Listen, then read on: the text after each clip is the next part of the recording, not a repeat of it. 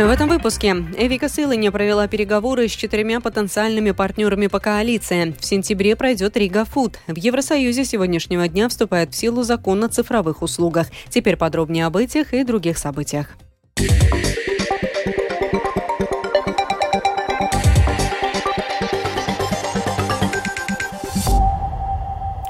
Кандидат на пост премьер-министра Эвика Сылыня сегодня провела переговоры с четырьмя потенциальными партнерами по коалиции, объединенным списком, Союзом зеленых и крестьян, национальным объединением и прогрессивными. Объединенный список вновь заявил о желании работать в прежнем составе коалиции и опасениях в связи с возможным влиянием Айвара Лембергса на принятие решений. Подробнее о сегодняшних переговорах в сюжете Михаила Никулкина. Во время сегодняшних переговоров объединенный список обозначил одним из приоритетов работы правительства снижение экономического отставания от Литвы и Эстонии и укрепление внутренней и внешней безопасности, что включает в себя развитие инфраструктуры на государственной границе. Также был поднят вопрос о введении смешанной системы выборов в Сейм. Это означает, что избиратели из одномандатных округов смогли бы голосовать из-за конкретных лиц. Один из лидеров политической силы Эдгар Ставерс также заявил, что новое единство должно создать юридические основания для недопущения влияния Айварса Лембергса на политические решения. В свою очередь, председатель фракции Союза зеленых и крестьян в Сейме Виктор Свалайнис после встречи с Сылыней подчеркнул, что главные вопросы, которые нужно решать уже сейчас, связаны с быстро растущими тарифами, высокими процентными ставками на кредиты в банках и общим удорожанием жизни. Относительно вопроса о влиянии Лембергса он заявил, что пункт о том, что в политических процессах процессах должны принимать участие только избранные в Сейм депутаты, должен быть включен в коалиционный договор, и об этом достигнуто взаимопонимание с новым единством. После встречи кандидата на кресло премьера с национальным объединением свое мнение о будущей коалиции высказала министр обороны от этой политической силы Инара Мурнеце. И вот что она сказала.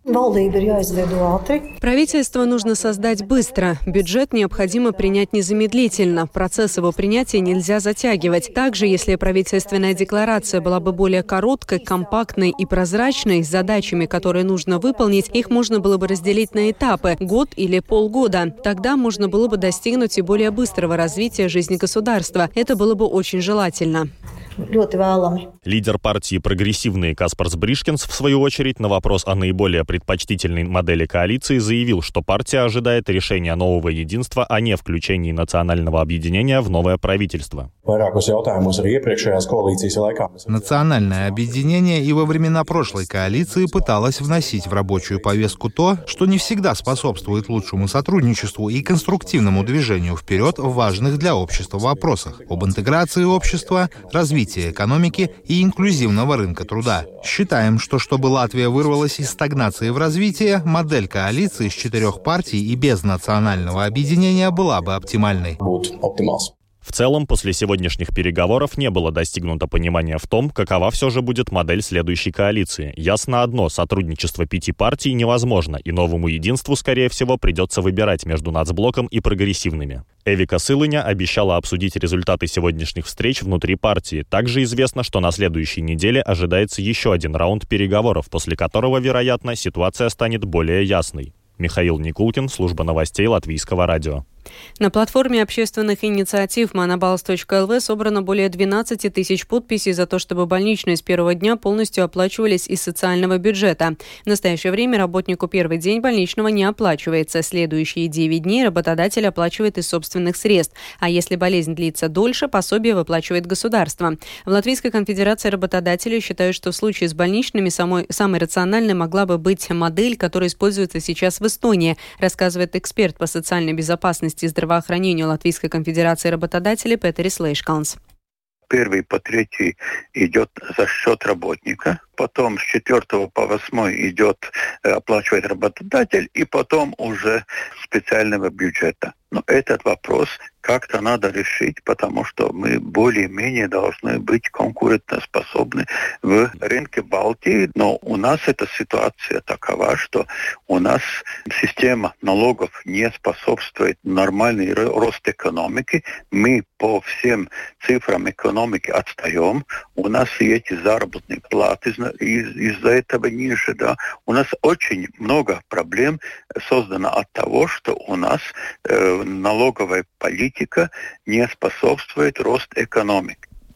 С началом учебного года Рижское самоуправление призывает водителей быть особенно осторожными, а также с пониманием относиться к детям, вернувшимся в город после летних каникул, сообщили в Департаменте коммуникации Рижской думы.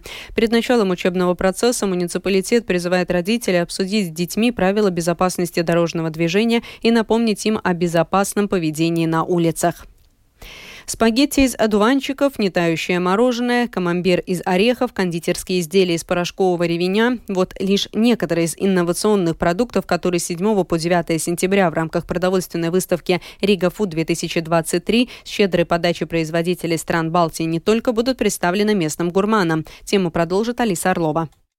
Выглядит как сыр, на вкус как сыр, плавится как сыр, но не сыр. Не сыр, который на выставке представляет Олеся Лачина, сделан при отсутствии молока и вручную изготовлен из индийских орехов. Первый в Латвии продукт ферментированный э, растительного происхождения. Упаковка такая очень красивая, да, словесная. А что запаковано? Если у вас есть лактозная непереносимость, какая-либо диета, по какой-либо причине, неважно что, вы решаете, что вы не можете или не хотите больше использовать лактозные, да, лактозосодержащие продукты, мы вам даем альтернативу. Лениты Литовницы из Резекна приглашает меня к подносу с веганским безе. В ее безе нет яичного белка, но есть порошковый ревень, содержащий более 60% клетчатки. На выставке Лейнеты тоже будет представлять стенд инноваций.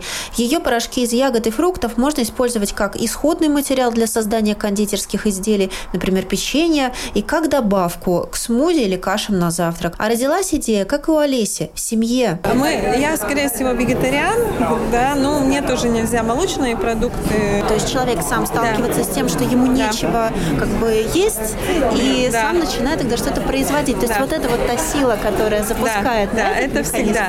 Особенно если проблема с детьми, это у родителей всегда такой очень большой толчок, чтобы что-то поменять. Мы получили разные гранты, проекты, да, писали. В данный момент мы являемся предприятием Розыкменского бизнес-инкубатора.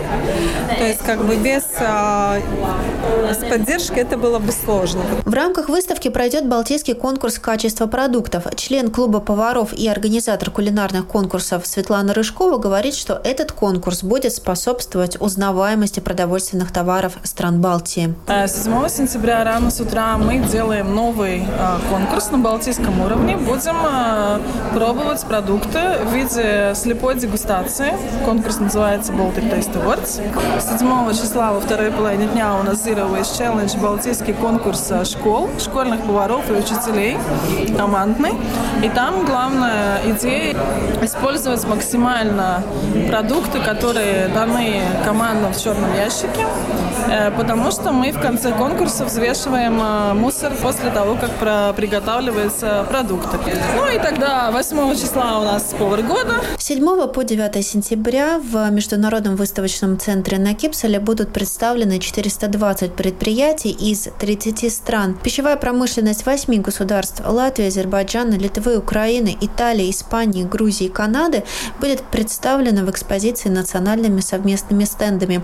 А еще в программе показ французских продуктов категории гурме, конкурс сидра северных стран и стран Балтии, все о гриле и шашлыке и даже стендап от братьев барменов Рейзенбергов. Подробности на сайте выставки Рига Фуд. Евросоюзе сегодняшнего дня вступает в силу закон о цифровых услугах. Он предполагает значительно усилить контроль над 19 крупными платформами, включая TikTok, X, который был ранее Twitter, Instagram, YouTube, Google и Amazon Store. Как указал еврокомиссар по вопросам внутреннего рынка Тьерри Бретон, при, э, приоритетами в рамках нового закона будут защита детей и борьба с дезинформацией, в том числе с российской пропагандой, продолжит Михаил Никулкин. Новый закон предусматривает, что все крупные платформы и поисковые системы, чье число уникальных пользователей в месяц превышает 45 миллионов, будут обязаны более строго следить за размещаемым контентом. Также их обяжут платить сборы надзорным органам. Если эти условия будут нарушены, платформам будут грозить штрафы, размер которых может составлять до 6% от ежегодного мирового оборота. В случае повторного нарушения возможно применение полного запрета на деятельность этих ресурсов на территории Европейского Союза. По словам еврокомиссара по вопросам внутреннего рынка Тьерри Бретона, новый закон призван защитить европейскую демократию. У закона нашлись и противники. Так, эксперт в сфере информационных технологий и коммуникации, профессор университета Париж-2 Ромен Бадуар считает, что усиление модерации в интернете может фактически поставить под угрозу свободу выражения мнений, а также, что европейские инстанции не смогут контролировать действия крупнейших соцсетей и сайтов так, как им хотелось бы. Михаил Никулкин, служба новостей Латвийского радио. Глава Беларуси Александр Лукашенко впервые высказался о предполагаемой гибели главы ЧВК «Вагнер» Евгения Пригожина. Он заявил, что не давал Пригожину гарантии его безопасности вне территории Беларуси. Также он рассказал, что предупреждал Пригожина, что после мятежа Вагнера в июне 2023 года его жизнь будет в опасности. Накануне японская компания ТЭПКО начала сброс очищенной радиоактивной воды с атомной электростанции Фукусима-1 в Тихий океан. Вода использовалась для охлаждения остановленных ядерных реакторов станции, из которых выделяется остаточное тепло. С момента аварии на станции в 2011 году накопилось около 1 миллиона 300 тысяч тонн воды, резервуары оказались заполнены. Этот сброс стал первым из четырех запланированных на период до конца марта 2024 года. Весь процесс займет не менее 30 лет, продолжит Рустам Шукуров. В рамках первой партии планируется слить в океан 7800 тонн воды в течение 17 дней. Вода проходит через систему фильтрации, которая способна удалить из нее все радиоактивные материалы, за исключением изотопа трития. Кроме того, власти Японии обещали, что вода будет разбавлена, чтобы уровень радиации был ниже установленного для питьевой воды. В соседних странах решение о сбросе воды было воспринято без удовольствия. Например, многие жители Южной Кореи, особенно студенческие союзы и те, кто живет рыболовным промыслом, устраивают демонстрации и критикуют правительство за его, как им представляется, попустительский подход к действиям Японии. Правительство президента Юн Сук Йоля не высказало официальных возражений против планов Японии, так как сейчас политика Сеула направлена на укрепление отношений с Токио. Китай, в свою очередь, объявил, что полностью приостанавливает поставки японских морепродуктов для защиты здоровья китайских потребителей. Ранее Китай запрещал поставки из префектуры Фукусима и прилегающих районов. Президент компании ТЭПКО Тамааки Кабаякава между тем заявил, что его компания выплатит компенсацию, если эмбарго, введенное иностранными правительствами, нанесет ущерб экспорту японских предприятий. Против сброса воды выступали также рыбаки из Фукусимы. К ним приезжал премьер-министр Японии Фумио Кисида, который говорил, что сброс воды – важный этап на пути к демонтажу атомной электростанции и необходимая мера для восстановления региона. С этим заявлением японского премьера не согласилась одна из местных жительниц, вышедшая на акцию протеста у здания префектуры Фукусима. Сброс радиоактивной воды в море – это произвол. Загрязненную радиоактивными материалами воду из моря уже не вычерпаешь. Согласно отчетам, половина жителей Японии не хотят покупать морепродукты из Фукусимы, так же, как 70% импортеров не желают этого делать. ЕС и США признают, что сбрасываемая вода безопасна. Но будут ли они покупать морепродукты с Фукусимы? Я так не думаю.